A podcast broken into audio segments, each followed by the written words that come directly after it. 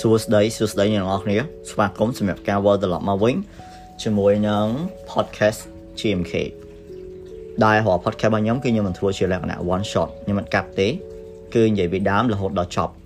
អឺចប់ធម្មតាគឺយកធម្មហ្នឹងអញ្ចឹងបើមានកំហុសឆ្គងកន្លែងណាខ្ញុំសូមអធិស្ឋានផង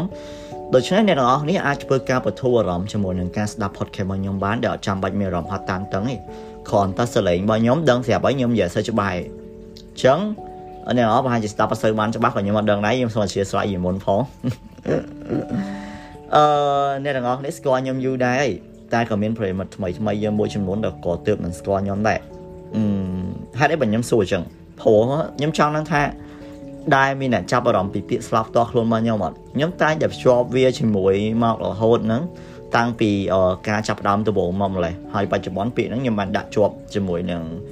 cover page របស់ខ្ញុំតែម្ដង គឺ game change my life ពាក្យនេះគឺខ្ញុំចង់ដកអត្ថន័យទៅលើការកំសាន្តទៅលើ game វាបានធ្វើជីវិតខ្ញុំផ្លាស់ប្ដូរ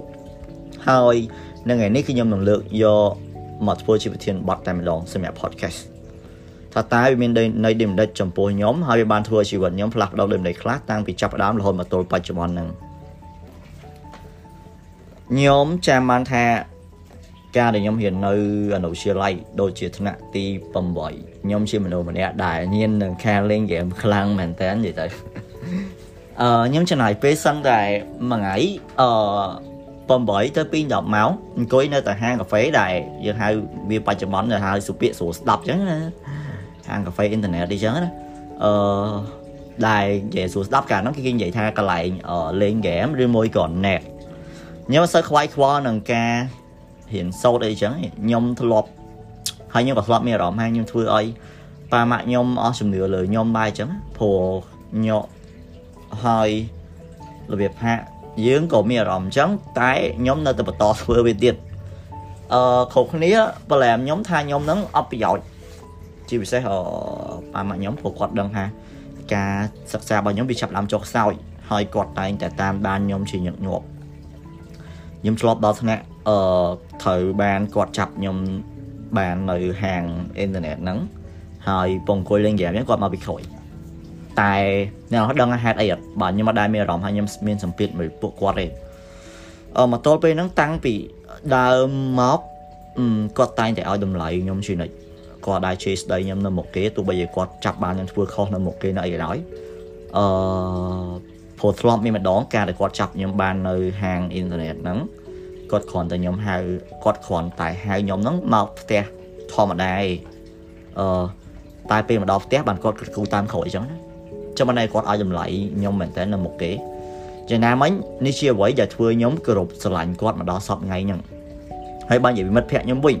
ភាគច្រើនពួកគាត់តែជាអ្នករៀនអីចឹងណាពួកគាត់តែងតែប្រឡែមថាឲ្យខ្ញុំអឺអត់ដូច វាថាខ្ញុំអត់គ្រប់គ្រាន់នៅក្នុងការចោះចូលមួយពួកគាត់ព្រោះដូចនៅពិភពផ្សេងគ្នាព្រោះកាលនោះខ្ញុំដឹងតែពីពួកនឹងការលេងហ្គេម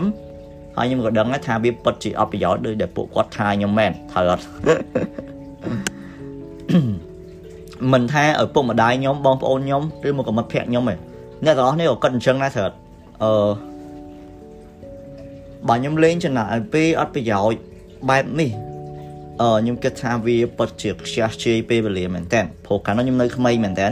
តែខ្ញុំនៅតែបន្តធ្វើវាអញ្ចឹងរហូតរហូតដល់ថ្នាក់ទី9ខ្ញុំចាក់បានថាកាលហ្នឹងគឺប្រឡងទី9គឺមានការផ្លាស់ប្ដូរសាលាអញ្ចឹងវាគួរតែតឹងតែងមែនតើព្រោះវាជាលើកដំបូងរបស់ខ្ញុំហើយខ្ញុំក៏មានអារម្មណ៍ថាខ្ញុំខ្លាចធ្លាក់ខ្លាំងមែនតើខ្ញុំគិតថាអញបើធ្លាក់ទៅចប់ហើយដល់ណាអញគិតមកចំពោះអញបងប្អូនអីអញ្ចឹងណា ព្រោះបងប្អូនខ្ញុំពីច្រើនសិតអ្នករៀនចាខ្ញុំមួយខុសគេខ្ញុំក៏ចាប់ដើមងាកចូលមករៀនខ្លះហើយខំប្រឹងយកមកហើយខ្ញុំក៏ខ្លាចជាសិស្សមួយដែលបកកែគណិតវិទ្យាមែនតើនៅក្នុងថ្នាក់ទី9ហ្នឹងហើយជាសិស្សឆ្នាំរបស់គ្រូទៀតខ្ញុំចាំបានឡើងគ្រូគាត់ឆ្លាញ់ខ្ញុំឡើងមកដល់ថ្ងៃហ្នឹងតែរឿងលេងហ្គេមហ្នឹងគឺខ្ញុំនៅតែអត់បោះបង់ទេខ្ញុំគ្រាន់តែកាត់បន្ថយទេហើយខ្ញុំនៅតែខំរៀនដោយសារតែខ្ញុំហ្នឹងខ្លាចធ្លាក់បាននិយាយចំនិយាយមែននិយាយមុខស្ងួតហ្មងព្រោះភ័យខ្លាំង តែជាក់ស្ដែងខ្ញុំទទួលបានលទ្ធផលល្អដោយការគិតនិងការខំប្រឹងរបស់យើងអញ្ចឹងណា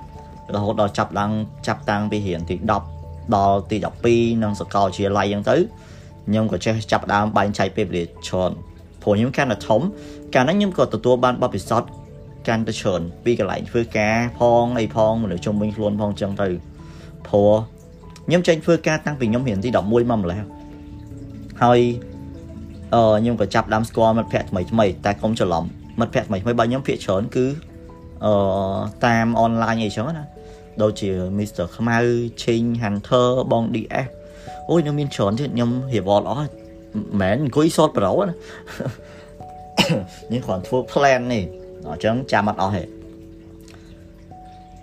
ដែលខ្ញុំស្គាល់ពួកគាត់មកទល់បច្ចុប្បន្នព្រោះមិត្តភ័ក្តិខ្ញុំនៅក្រៅខ្ញុំអត់សូវមានច្រើនប្រហែលដែលចិត្តដឹកមានតែប្រហែលអ្នកដែលខ្ញុំអាសាថតប្លុកហ្នឹងឯង ព្រោះដោយសារតែនៅក្រៅដឹងស្រាប់ខ្ញុំអត់សូវចូលចិត្តនិយាយស្ដីច្រើនហើយខ្ញុំអន់មកអារឿងរស់រាយអីហ្នឹងគឺអត់ចេះហ្មងនេះជាមូលហេតុដែលខ្ញុំអឺរៀងខ្សត់មិត្តភ័ក្តិមែនតើនៅក្រៅពេលដែលខ្ញុំចាប់ដើមស្គាល់មិត្តថ្មីថ្មីតាមអនឡាញចឹងទៅពេលនោះគឺពេលដែលខ្ញុំគិតថាជាជំហានដំបូងហ្មងដែលធ្វើឲ្យពាក្យស្លោកហ្នឹងវាលេចរូបរាងឡើងចឹង វាបានធ្វើជីវិតខ្ញុំផ្លាស់ប្ដូរបន្តិចម្ដងបន្តិចម្ដងព្រោះខ្ញុំអាចហ៊ានពីចំណេះដឹងជាច្រើនពីព័ត៌មាននៅលើ game online និងមនុស្សដែលខ្ញុំបានស្គាល់នៅលើ online ពេលនោះពួកគាត់តែងតែចែកម្លែកគ្នាទៅវិញទៅមកខ្ញុំមានឲ្យគាត់គាត់មានឲ្យខ្ញុំអញ្ចឹងណាហើយយើងដឹងអីយើងប្រាប់គ្នាហ្នឹងទៅហើយក៏មានមិត្តភ័ក្តិផ្សេងទៀតដែលជាជនបរទេសលេងហ្គេមមួយគ្នាទៅយើងក៏ប្រើភាសាផ្សេងគ្នាភាគច្រើនគឺយើងប្រើជាភាសាអង់គ្លេសអឺដែលនេះជា មូលហេតុធ្វើឲ្យភាសាអង់គ្លេសរបស់ខ្ញុំអភិវឌ្ឍបានច្រើនបន្ថែមព្រោះការនោះខ្ញុំមិនសូវបានទៅរៀនភាសាអង់គ្លេសបានដិតដល់ទេនិយាយស្មោះត្រង់ដែលនេះជាមូលហេតុមួយមកទល់បច្ចុប្បន្ន grammar របស់ខ្ញុំខ្សោយអញ្ចឹងខ្ញុំ recommend ដល់អ្នកនរកុំ skip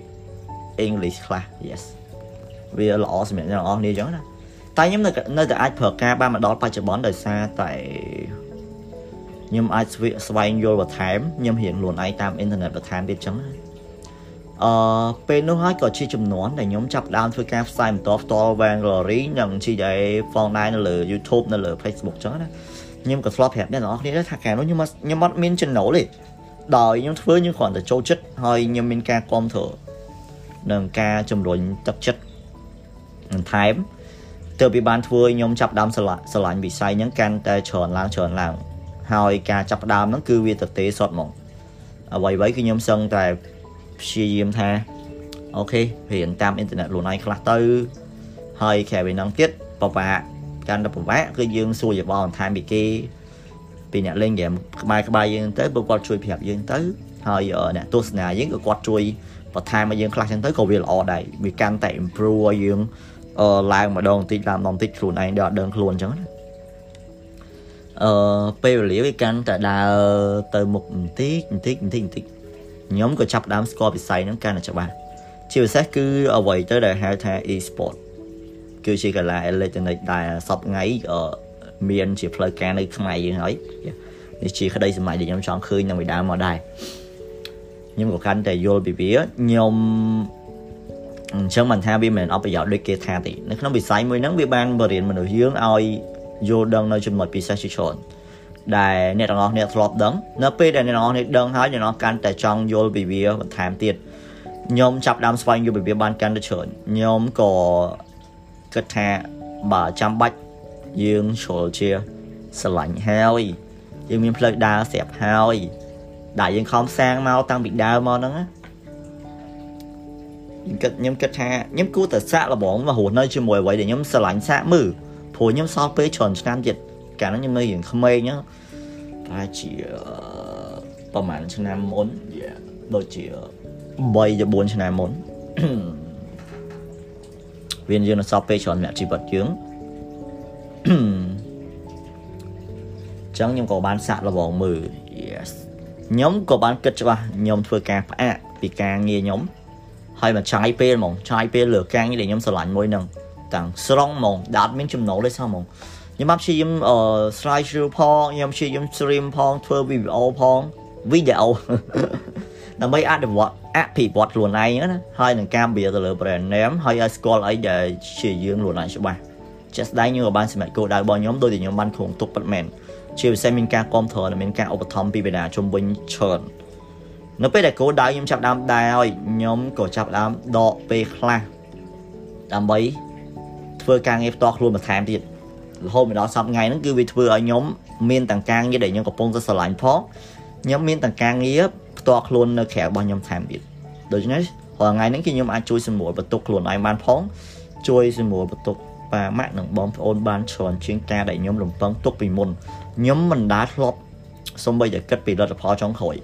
ព្រោះយើងមានតែកម្រងតែលទ្ធផលខ្ញុំមិនដាល់គិតទេខ្ញុំអន់ថងចំណុចមួយគឺខ្ញុំគិតលទ្ធផលដែរចេញឲ្យវាចេញមកខ្លួនឯងមក សំបីតែការធ្វើរបៀបថាប៉ានស្មានក៏អត់ដឹងដែរអញ្ចឹងទៅខ្ញុំមិនដែរគិតទេសម្រាប់មនុស្សខ្ញុំណាផ្សេងគាត់ចេះគិតពីលទ្ធផលចុងក្រោយច្រើនជាងខ្ញុំអត់សូវគិតវាអត់សូវខ្វល់ច្រើនខ្ញុំអាច hiểu បានច្រើនជាងហ្នឹងឯងព្រោះខ្ញុំចាំអត់អស់រឿងវារឿងរឿងរ៉ាវហ្នឹងវាច្រើនពេកវាអាស្រ័យដល់អ្នកស្ដាប់ផងដែរអញ្ចឹងណាជាចុងក្រោយពាក្យស្លោកហ្នឹងវានៅតែដកជាប់នៅក្នុងចិត្តរបស់ខ្ញុំ វាបានធ្វើឲ្យជីវិតខ្ញុំផ្លាស់ប្ដូរពិតមែនវាបានធ្វើឲ្យខ្ញុំស្គាល់មនុស្សថ្មីថ្មីល្អល្អជាច្រើនធ្វើខ្ញុំចេះបែងចែកពេលវេលាធ្វើខ្ញុំកាន់តែចង់ដឹងហើយធ្វើឲ្យខ្ញុំអាចញញឹមបានមកដល់សពថ្ងៃយីអឺខ្ញុំចង់ចែកម្លែកថាអ្នកទាំងអស់គ្នាអាចយកមកធ្វើជាយកវាមកធ្វើជាប្រយោជន៍ព្រោះវីដេអូហ្គេមវាអាចលេងសម្រាប់កាត់បន្ថយ stress បង្កើននៅចំណេះដឹងបង្កើននៅមិត្តភាព ជួយសម្រាប់ទុកសម្រាប់អ្នកដែលបាត់បង់ស្នេហាអញ្ចឹងណាយីនេះជាអ្វីដែលខ្ញុំធ្លាប់ឆ្លងកាត់អឺឬមួយវាក៏អាចរកចំណូលឲ្យអ្នកនរអស់គ្នាបានបើសិនជាអ្នកនរអស់គ្នាពេញចិត្តនឹងធ្វើវាដោយធំត្រូវតាមវិធីសាស្ត្រដែលត្រឹមត្រូវស្ដាប់នៃខ្ញុំយល់ឲ្យច្បាស់ហើយអឺការតែច្បាស់បន្ថែមទៀតខ្ញុំនឹងនិយាយពីរឿងអារឿងលុយរឿងលេងហ្គេមហ្នឹងគឺខ្ញុំនឹងធ្វើជា podcast episode ផ្សេងទៀតអ្នកនរអាច vote បានដោយ inbox មកលើ Instagram ខ្ញុំមក តែអឺមានអ្វីមួយដែលខ្ញុំសុំផ្ដាំសុំកុំយកវីដេអូហ្គេមជាឈ្នន់សម្រាប់ជីវិតខ្លួនឯងដោយការខ្ញុំនៅពីក្មេងនិយាយខ្ញុំមករៀបរាប់ពីដើមមកអញ្ចឹងបែបហ្នឹងគឺវាអត់ល្អទេយើងត្រូវចេះបែងចែកពេលវេលាវាលេងវាបានធំត្រូវគិតពីប្រយោជន៍ជាធំដែលមានចំណុចអឺមានមួយចំណុចទៀតដែលមានមនុស្សមួយចំនួនគាត់បានលើកឡើងថាការលេងវីដេអូហ្គេមវាធ្វើឲ្យមនុស្សខូចសតិវាបានធ្វើឲ្យមនុស្សប្រាជ្ញាហ្នឹងគឺចុះខ្សោយអឺឬមួយក៏អត់ប្រយោជន៍ជាដើមអញ្ចឹងណា ខ្ញុំគិតថាវាវាមិនដូច្នេះទេមិនថាខ្ញុំគិតទេគឺវាមិនដូច្នេះតែម្ដងអឺអ្នកនរត្រូវដឹងថាវាមិនជាគ្រឿងញៀនទេខ្មែរហូបនៅគឺអាស្រ័យទៅលើការអប់រំរបស់អ្នកព្យាបាលច្រើនជាងមិនអញ្ចឹងព្រោះនៅខ្មែរវាប្រៀបដូចជាកលាសមួយអញ្ចឹងអឺយើងធ្លាប់ឮរឿងគេនិយាយវាពិតមែនបើយើងអប់រំវាបានល្អវាប្រកាសជាដើរផ្លូវល្អហើយ តែវាមានមួយភាគតូចទៀតដែលអាស្រ័យទៅលើក្មេងដែរគ្រាន់តែតូចជាមួយភាគហ្នឹងដែលអាណាព្យាបាលអាចកែបានតាមមួយភាគហ្នឹងបានហើយប្រធានបទនេះអឺខ្ញុំបកស្រាយបកស្រាយមិនបានច្រើនទេខ្ញុំអឺចាំខ្ញុំនិយាយជា episode podcast ទៅពេលក្រោយទៀតអឺខ្ញុំបានលើកឧទាហរណ៍ហើយការអប់រំរបស់ប៉ាម៉ាក់របស់ខ្ញុំមួយឯងជាគំរូសម្រាប់មួយផ្នែកដល់អ្នកព្យាបាលផ្សេងផ្សេងអញ្ចឹងណានៅខាងដើមហ្នឹង ទោះបីជាគាត់ជេរស្ដីខ្ញុំគាត់ខឹងខ្ញុំអឺគាត់ចង់អប់រំខ្ញុំយ៉ាងម៉េចក៏គាត់នៅតែទុកមុខឲ្យខ្ញុំដែរគាត់ដែរជេរស្ដីខ្ញុំឬមួយក៏វាយខ្ញុំនៅមុខគេអញ្ចឹងគាត់ទុកចិត្តហៅខ្ញុំទៅផ្ទះសិនមិនវាយខ្ញុំតាមក្រោយ Yes នេះជាចំណុចមួយដែលខ្ញុំគោរពស្រឡាញ់គាត់មកដល់សពថ្ងៃហ្នឹងអ្នកនរត្រូវដឹងនិងភ្ញាក់រំលឹកមកដល់សពថ្ងៃព្រោះការអប់រំរបស់ពុកម្ដាយសម្រាប់ទៅលើក្មេងៗគឺវាសំខាន់មែនទែនដែលអាណាព្យាបាលហុករូបត្រូវតែ ត្រៀម plan ទុកមុនមុននឹងអប់រំថាយើងគួរអប់រំកូនយ៉ាងដូចម្ដេចចឹងណាព្រោះខ្ញុំមិនទាន់ខ្លាចជាពុកម្ដាយគេតែខ្ញុំនិយាយពីបទពិសោធន៍ខ្ញុំដែលខ្ញុំស្រឡាញ់ប៉ាម៉ាក់ខ្ញុំស្រឡាញ់ទៅលើការអប់រំរបស់គាត់មកដល់បច្ចុប្បន្នហ្នឹង Yeah so ខ្ញុំមានអីត្រូវនិយាយច្រើនទេ topic ហ្នឹងគឺមានតែប៉ុណ្្នឹងឯងអឺបើមានកំហុសឆ្គងថងណាគឺខ្ញុំសូមអធិស្ឋានអ្នកនរគ្នាផងដែរព្រោះខ្ញុំមានតែក្រុងហើយខ្ញុំនិយាយយកតាមការចងចាំរបស់ខ្ញុំបន្ថែម អញ្ចឹងមានចំណុចខ្លះដែលវារៀងតាក់ឬមើលក៏វារអាក់រអួលអញ្ចឹងណាអាក់ជា strike មែនតើសុំទោសផងអឺអ្នកអាចធ្វើការ boot top page ផ្សេងផ្សេងនៅលើ group Facebook page អី Facebook របស់ខ្ញុំដែលមានឈ្មោះថា CMK Family ឬមើលក៏ផ្ញើសារចូលក្នុង Instagram របស់ខ្ញុំ Anyway អរគុណមែនតើសម្រាប់ការស្ដាប់របស់អ្នកនរគ្នាសម្រាប់ការចំណាយពេលមានតម្លៃរបស់អ្នកនរគ្នាខ្ញុំឲ្យស្ដាប់ podcast របស់ខ្ញុំផ្សេងផ្សេងនៅលើ Anchor ឬមួយក៏នៅលើ Apple Podcast Google Podcast Spotify